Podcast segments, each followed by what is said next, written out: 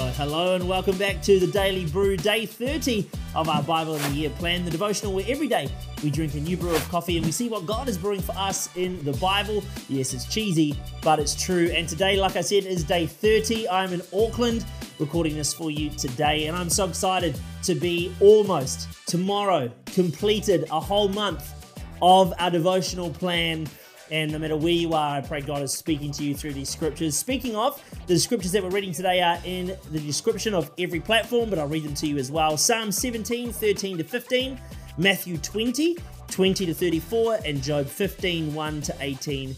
21. So that is our scripture for today. As always, if you haven't done so already, please take a moment and follow on every audio platform. And if you're on YouTube, hit subscribe and click the bell so this devotional gets bumped to the top of your feed and so that we can get this out far and wide. The more subscribers we have, the more followers we have, and the ratings that we have, the more popular this is on the algorithm. So it'll help me help others get connected. If you could do that, that would be fantastic. But right now it is time for the brews. So let's have a quick look at what we've got today. And today, I am the most nervous about this coffee.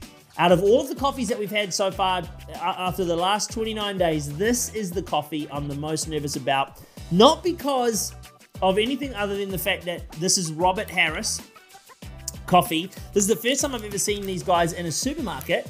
Um, and this is the Robert Harris Italian Roast, which I picked up, like I said, from my supermarket. Here's a little bit about Robert Harris. Um, he was one of the New, Ze- New Zealand's founding fathers of fresh coffee. In 1952, he discovered a passion for coffee. He began blending and continued to refine his craft, which kept his customers coming back for more. He even packaged the coffee by hand himself uh, with brown paper bags uh, and hand tied string. And I love that. that. This is I love the history of that. That's really really cool. Now this is their Italian roast. It's their darkest roast, and they're not kidding. Like these things are dark. It looks like yeah, it looks like they they're burnt. That's how that's how dark these beans are. Um, this is what it says: is uh, with full strength. It's full strength with intense notes of dark chocolate. So that's what we're looking for today. This Robert Harris roast. I'm nervous about it. I'm not sure how it's going to go. So let's give it a try today. Uh, I've got this in espresso form. Dose is 18, yield is 32, and it came out at about 26 seconds uh, today. So let's give this a try and see what it tastes like. It's got a great crema on it. I'm, I'm nervous excited.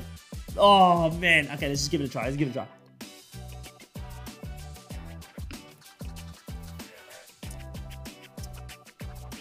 It's dark. it's punchy. It's strong. The aftertaste is very bitter. I'm not, look, I'm not getting tastes here of dark chocolate. Maybe like the intense, when it said intense dark chocolate, I was expecting it to be like, whoa. But like it's definitely look. It's a dark roast. It it sits very heavily on the on the tongue. It's not a bad. Honestly, I'm actually surprised because this was the one I was thinking about this the other day. I was like, this is the one where I'm like, I'm I don't think it's going to taste very good. Let me have another go. Yeah, I mean it's bitter. It's it's very it's very like it's very heavy. Like I've already said, it's not a coffee, honestly. This isn't my favorite coffee. It's it's not. Maybe I'm just not a dark roast guy, but it's too heavy for me. It, it, it sits funny in my stomach as I've had it. Uh, I don't know. I, I'm, I'm not a massive fan, but I, I, I okay. Here's my breakdown. Okay, I like the initial taste, but then at the end, it's it's not great. I, I encourage you to try it yourself, man. Go go go see if you can find it. Robert Harris. Um, there you are, 1952 to 2000 and whatever day we are, 23 right now at the time of recording it, 2035, whatever. From back in time to now. There you go. It's the uh, Robert Harris Italian roast, the darkest roast. I'm going to give more of the Robert Harris a go.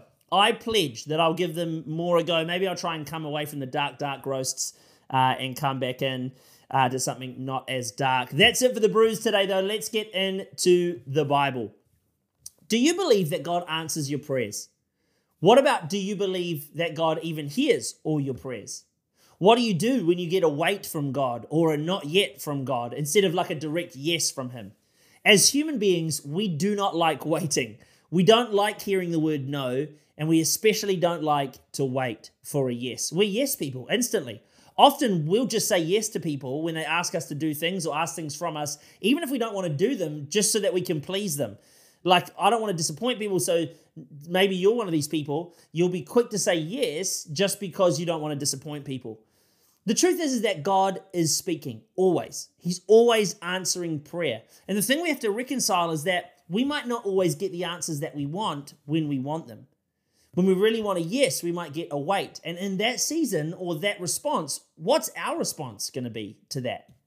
You know, recently we made a decision at the time of recording this whole devotional series. We made a decision, Annalise and I, to move away from Wellington to Auckland, to move cities. And that was a journey that took nine months before we made the move. It started with a word from God, but a wait. Then it was the city that we should move to, and a wait. Then it was a no to the city I asked to go to instead of the city where he asked us to go. And then it was a yes to the city and to the timing to move. But it took nine months. It was wait, wait, no, yes. It was a journey. But you know what? Over my time of following Jesus, which uh, for granted hasn't been for ages, it's been a third of my life being fully fledged Christian and following Jesus. What I've learned in that time is it's best to submit to Him and allow His yes, no, or not yet to be the guiding factor and direct my life because He knows best.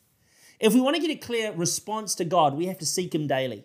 Recently, I've seen a few posts on social media, different opinions and different people suggesting how daily disciplines are not that like mandatory and that important for a Christian life.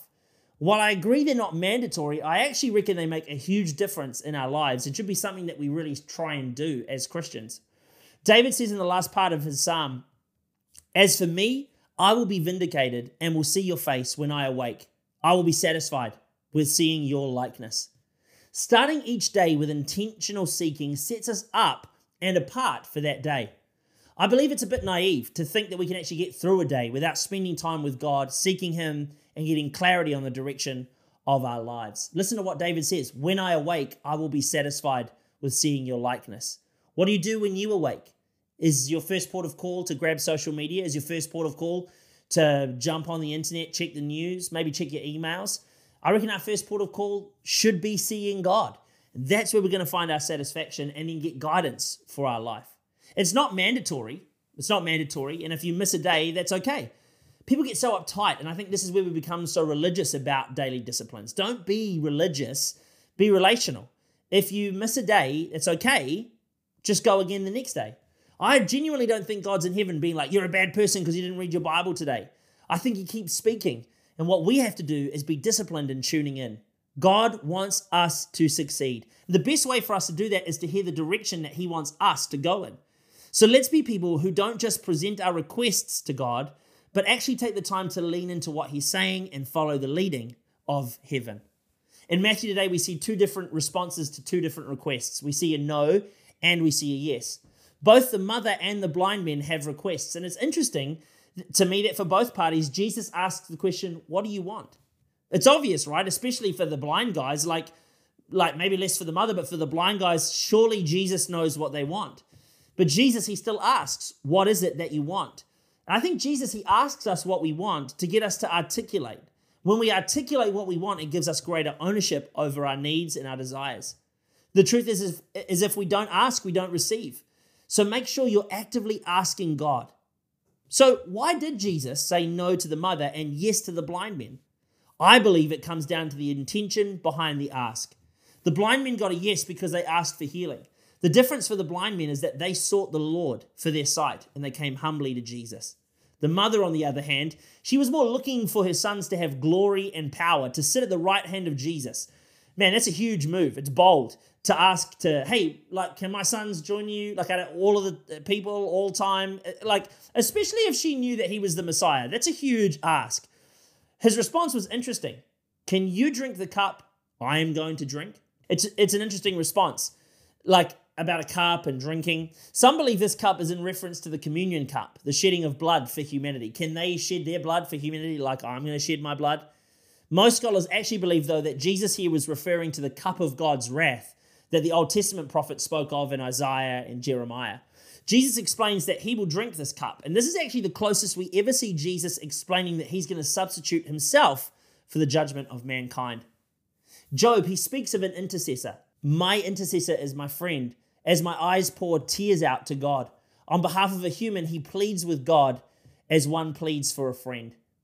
At this particular point in Job's story, we don't know who this person is, but what we do know is that they were of great comfort for Job. Unlike his friends who unfortunately continue to go on and on and on about how somehow Job did something wrong and this is why he deserves punishment somehow. While it's not clear who by name the intercessor was, Job gives us some clues. Even now, my witness is in heaven, my advocate is on high. Clearly, this is Jesus. Jesus is described as an advocate in 1 John 2 1, and he's described as interceding for us in Hebrews 7 24. This is who Jesus is. He is seated at the right hand of the Father, pleading for us. He is our advocate.